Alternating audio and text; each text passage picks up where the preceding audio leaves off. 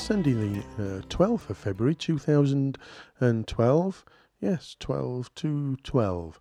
And this is Faringdon Local on Faringdon Radio. Um, we've got a, number of interesting things on the show today.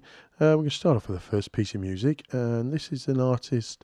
I think well, it's Matthew Carron. I think he's just a solo artist. For some reason, he goes by the name uh, Moths, and sometimes Moths and Leeches.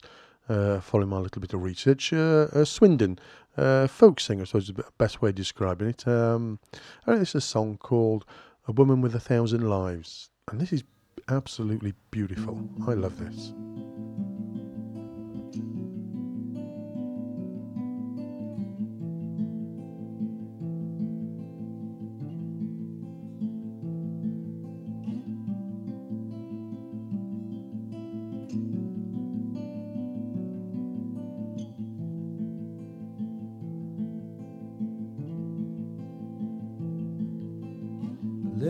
Girl playing makes the light not shine so bright like it used to.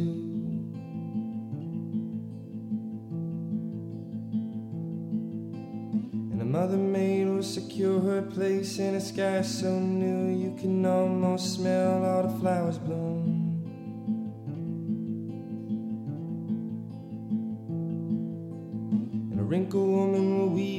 The clouds were peek and remember so soon when her face was blue.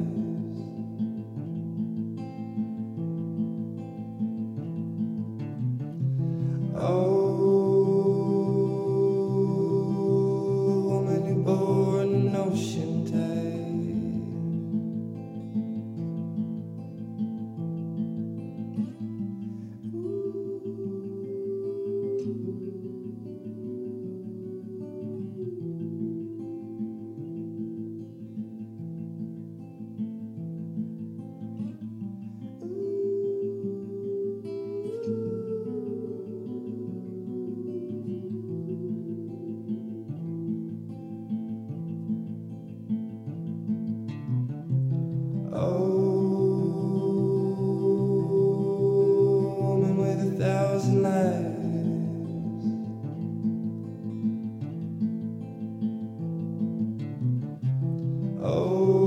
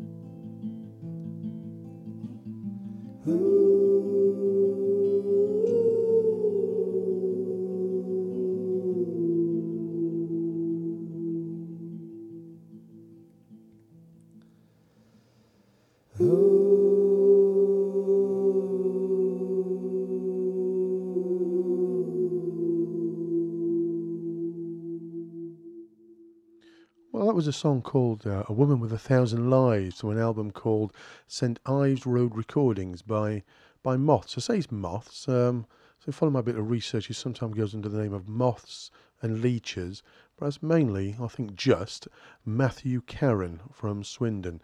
Can't seem to find out if he's got any uh, gigs lined up at the moment, unfortunately. Um, although I did have to get in touch with him just to clarify, I was talking to the correct moth stroke uh, Matthew Carron because I think there's a, a, a, a, San Fran- a, a band from America with the same name. Looking down the, the website here, he's got uh, gigs in uh, Pittsburgh and Cleveland and uh, Defiance. That's an interesting name, Defiance, Ohio. I know a little about Defiance. Oh, yeah, it was named after a, a Fort Defiance. Was it was a fort? Anyway, it's got it's irrelevant. Uh, and I realised obviously that was the wrong band. And he told me, yeah, there is another band by the name of Moths in America, and for some reason their shows seem to have been connected to his website, which is um, It's a little strange, really. Don't know how that could happen. But anyway, uh, that was uh, Matthew Carron Stroke Moths uh, uh, with a wonderful song. I think we'll probably play some more from. Definitely, uh, if you actually, if you out there and you listen to um, From the Ladder Factory, I think uh, you'll definitely be hearing something from him on From the Ladder Factory in the not too distant future. Okay, let's go to our uh, first interview, and uh, we're going to go to Karen Vogt, uh, who's going to be talking about uh, the Arura Faringdon Friendship Association, and uh, well, it describes exactly what it is within the interview. So let's go to that interview now.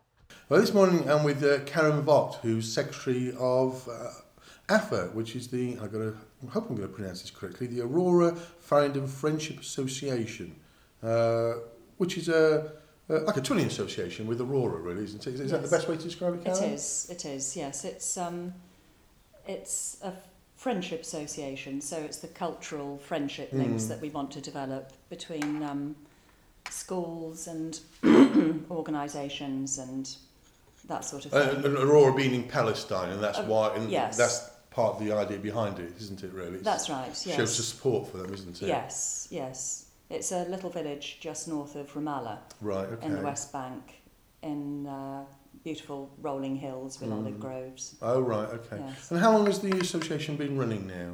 Uh, it's been going since October 2009 Mhm. when a group of us went out to Arura to help pick olives for two Right. weeks. Okay. And And how many how many is in the organisation at the moment, or the? uh, The- there's the- about 10 active members Okay. and um, probably about 50 supporters Right. who okay. can be called upon when we're organising events Sure. and that sort of thing.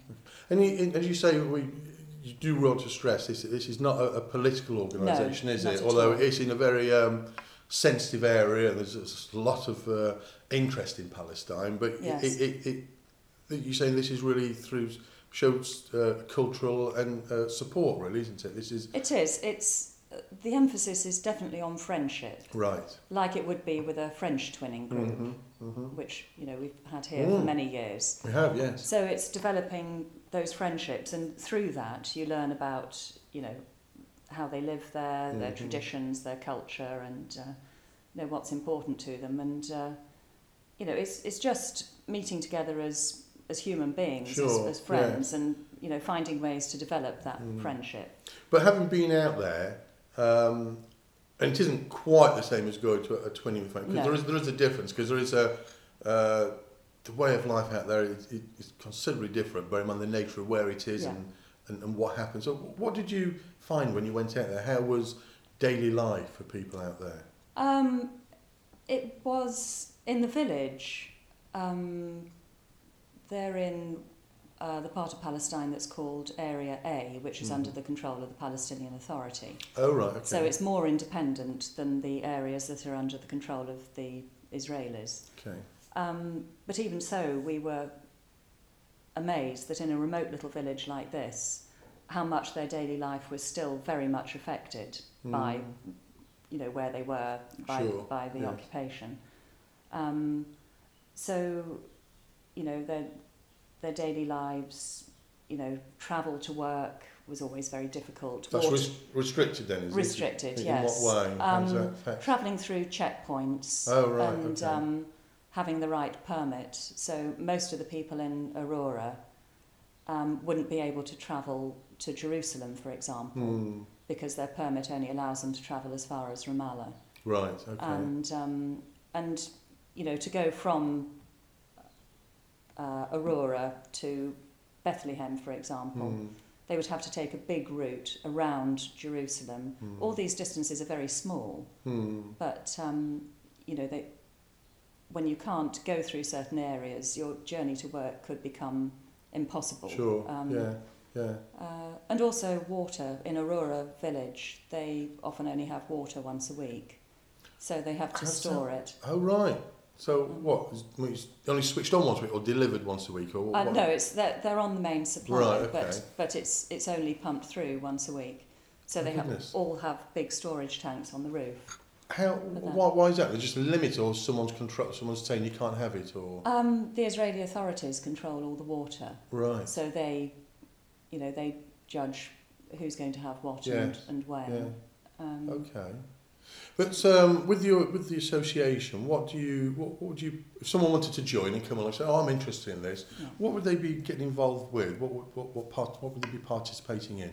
Um, the main thing, as I've said, that we try to stress is the friendship and Mm. the cultural exchange. So um, it's all about building links. We have Mm. meetings every couple of months, and uh, Where do you meet, by the way? in the Friends Meeting House Oh, right, okay. in Lechlade Road. Sure. Okay. Um, so we meet there and we just discuss how to make links between various organisations, like the schools. Mm. The secondary school, Faringdon Community College, they they now um, have a link with the secondary school in Arura, Mm. although not much has happened yet. Again, Yeah, the communication yeah, is difficult. developing. Yes, it is Yeah, developing. Okay. Um, so we're trying to um, make links with the primary schools as Mm. well, and on a civic level, um, the town council and the mayor are quite keen on Mhm. developing links with the council and the mayor in Arura. Right. Okay. So that's something that we hope will happen. So um, people can get involved in at whatever level they like.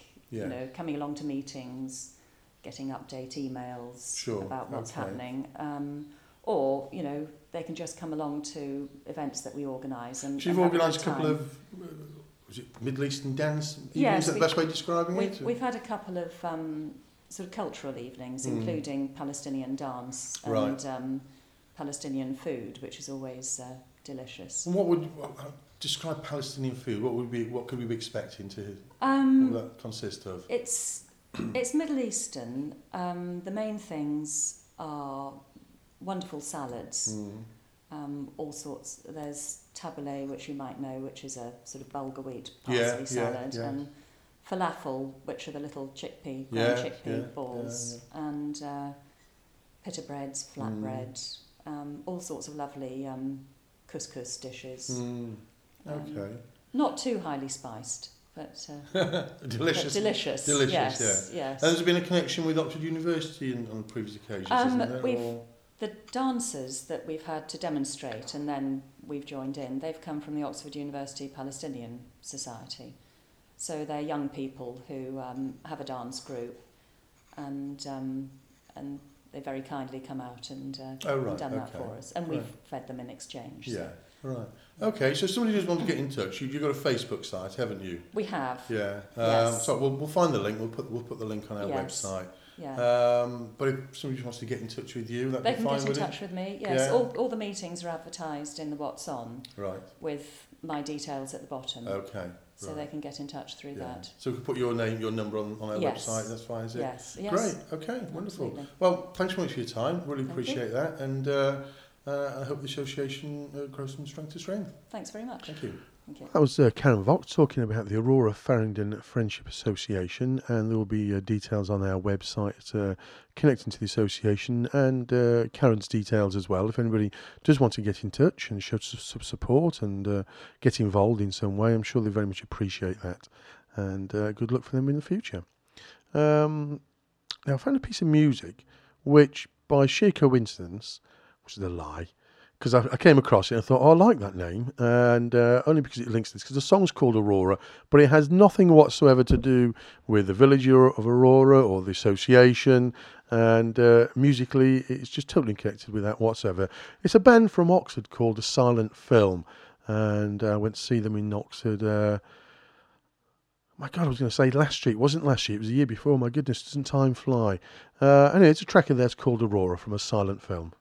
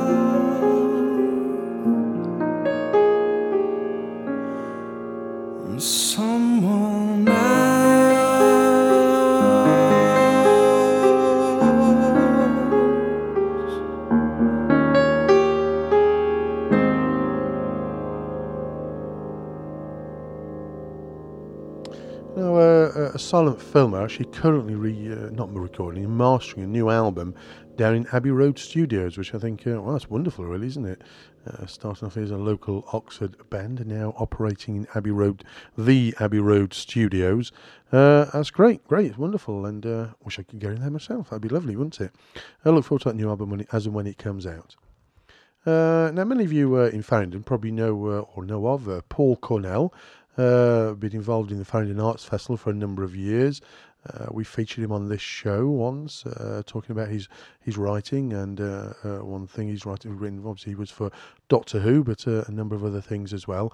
Um, but in support of Faringdon, which he has now left, but he still feels uh, very involved with, with with the Faringdon area. He wrote a book called The Sensible Folly, which was used as a fundraiser for the Arts Festival.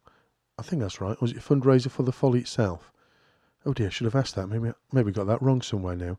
Um, but anyway, uh, he, he, he wrote, wrote this short book, which is available around town, and uh, I think it's available in the Tourist Information Office and a number of other places uh, where it can be purchased. And uh, so we brought him in, and he, we've actually done a book reading, the whole book. Uh, I say the whole book. It's uh, book reading takes about 15 minutes. Well, it didn't. It took us all morning to do, um, but it, listening wise, it takes about 15 minutes, and that's going to be released uh, here on Faringdon Radio uh, within, well, hopefully within the next couple of days, actually. Um, but we've got an interview with Paul about how he wrote the book, and also a short extract from it as well. And, uh, we'll go straight into that short extract straight after this interview with Paul Cornell. Well, I'm with uh, Paul Cornell, who's the writer of the story The Sensible Folly, written for the Faringdon Folly Trust. Paul, could you just tell me a bit about well how you came about to write the story and the idea behind it, really?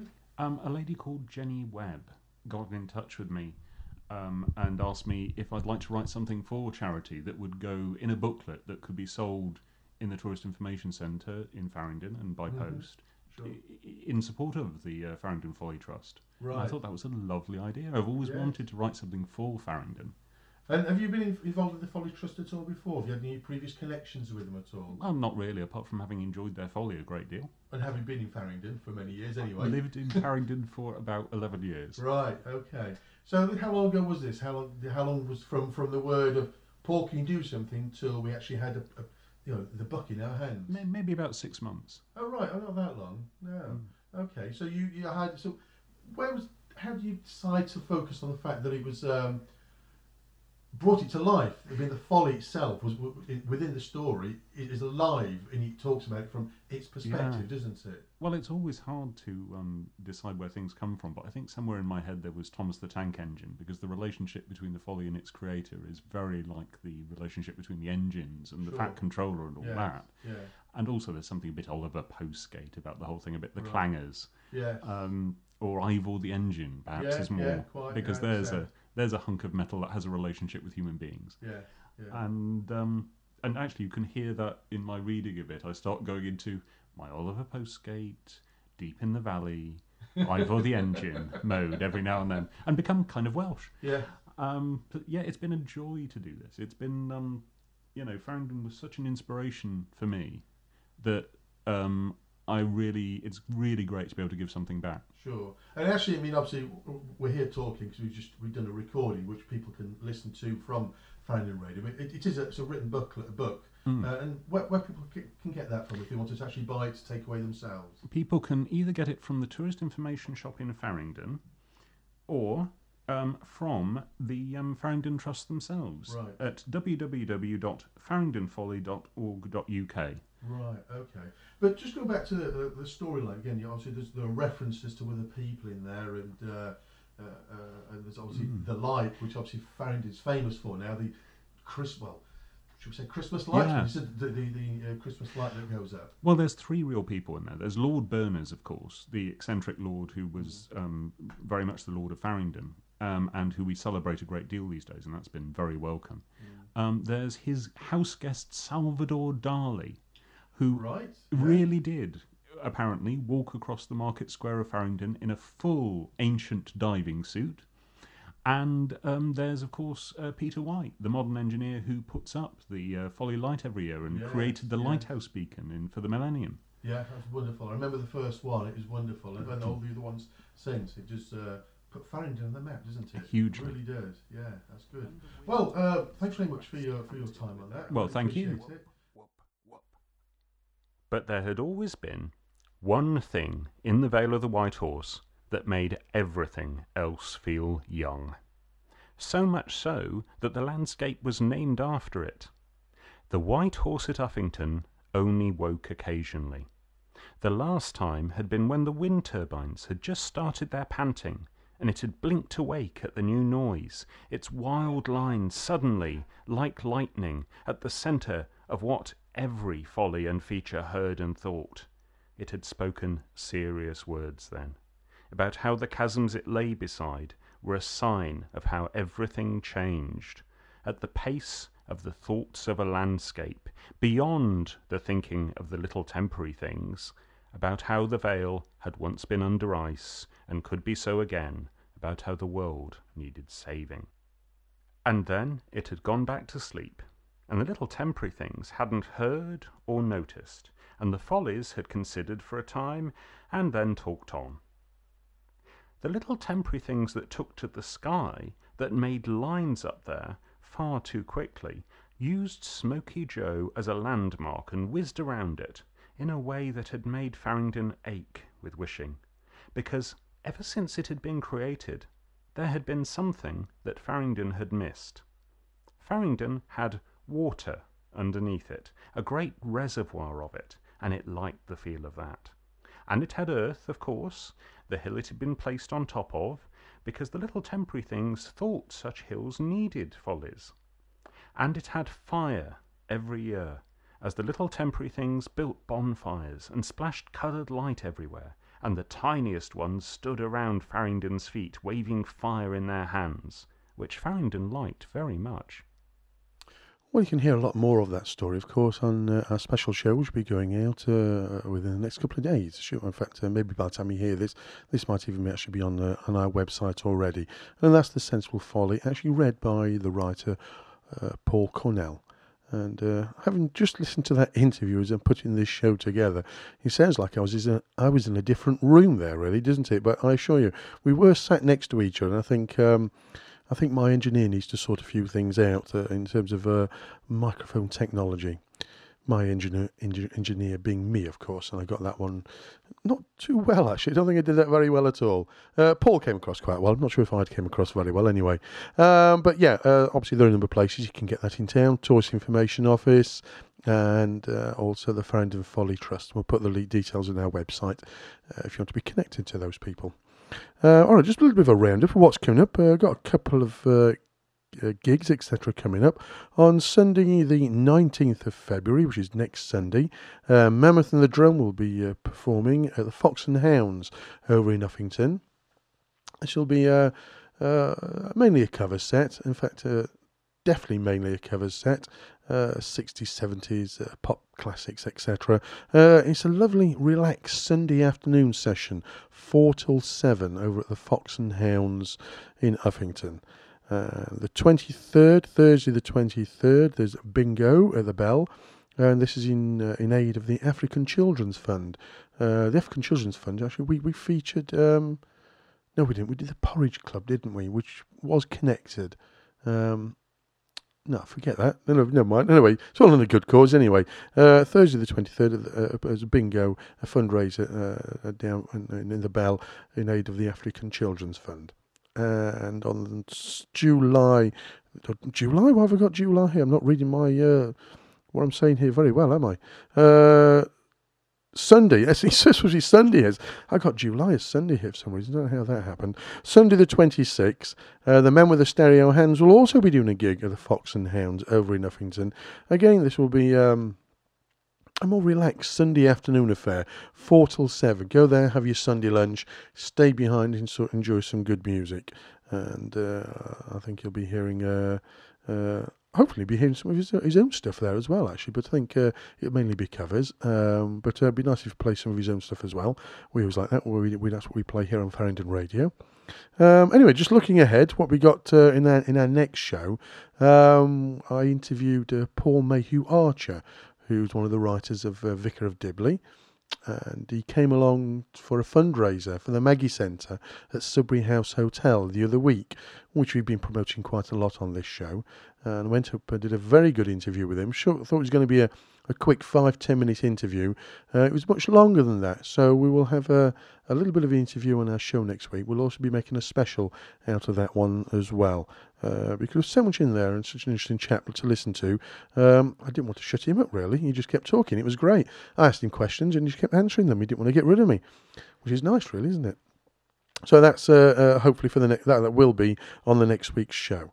And uh, what we got? Uh, well, just saying, if anybody's got any anything they want to promote, anybody wants to let us know what's going on out there, uh, do get in touch with us. Send us a message, and uh, happily promote what, what you're doing, what you're getting involved with, any clubs you're involved with, any events you're putting together, or if you're just doing something which you think is interesting, some hobby that you think is interesting, that other people might find uh, interesting as well, or a new business you're just setting up, and uh, and you know you want to let let us know about it uh, please uh, do get in touch and we'll uh, happily uh, maybe do something on that uh, for you as well. So, anyway, let's end with our, uh, our last song. Um, it's the band called the Mountain Parade. Unfortunately, don't exist anymore, but they play some lovely music, so I can't stop playing them really. And this song's called Apple Trees.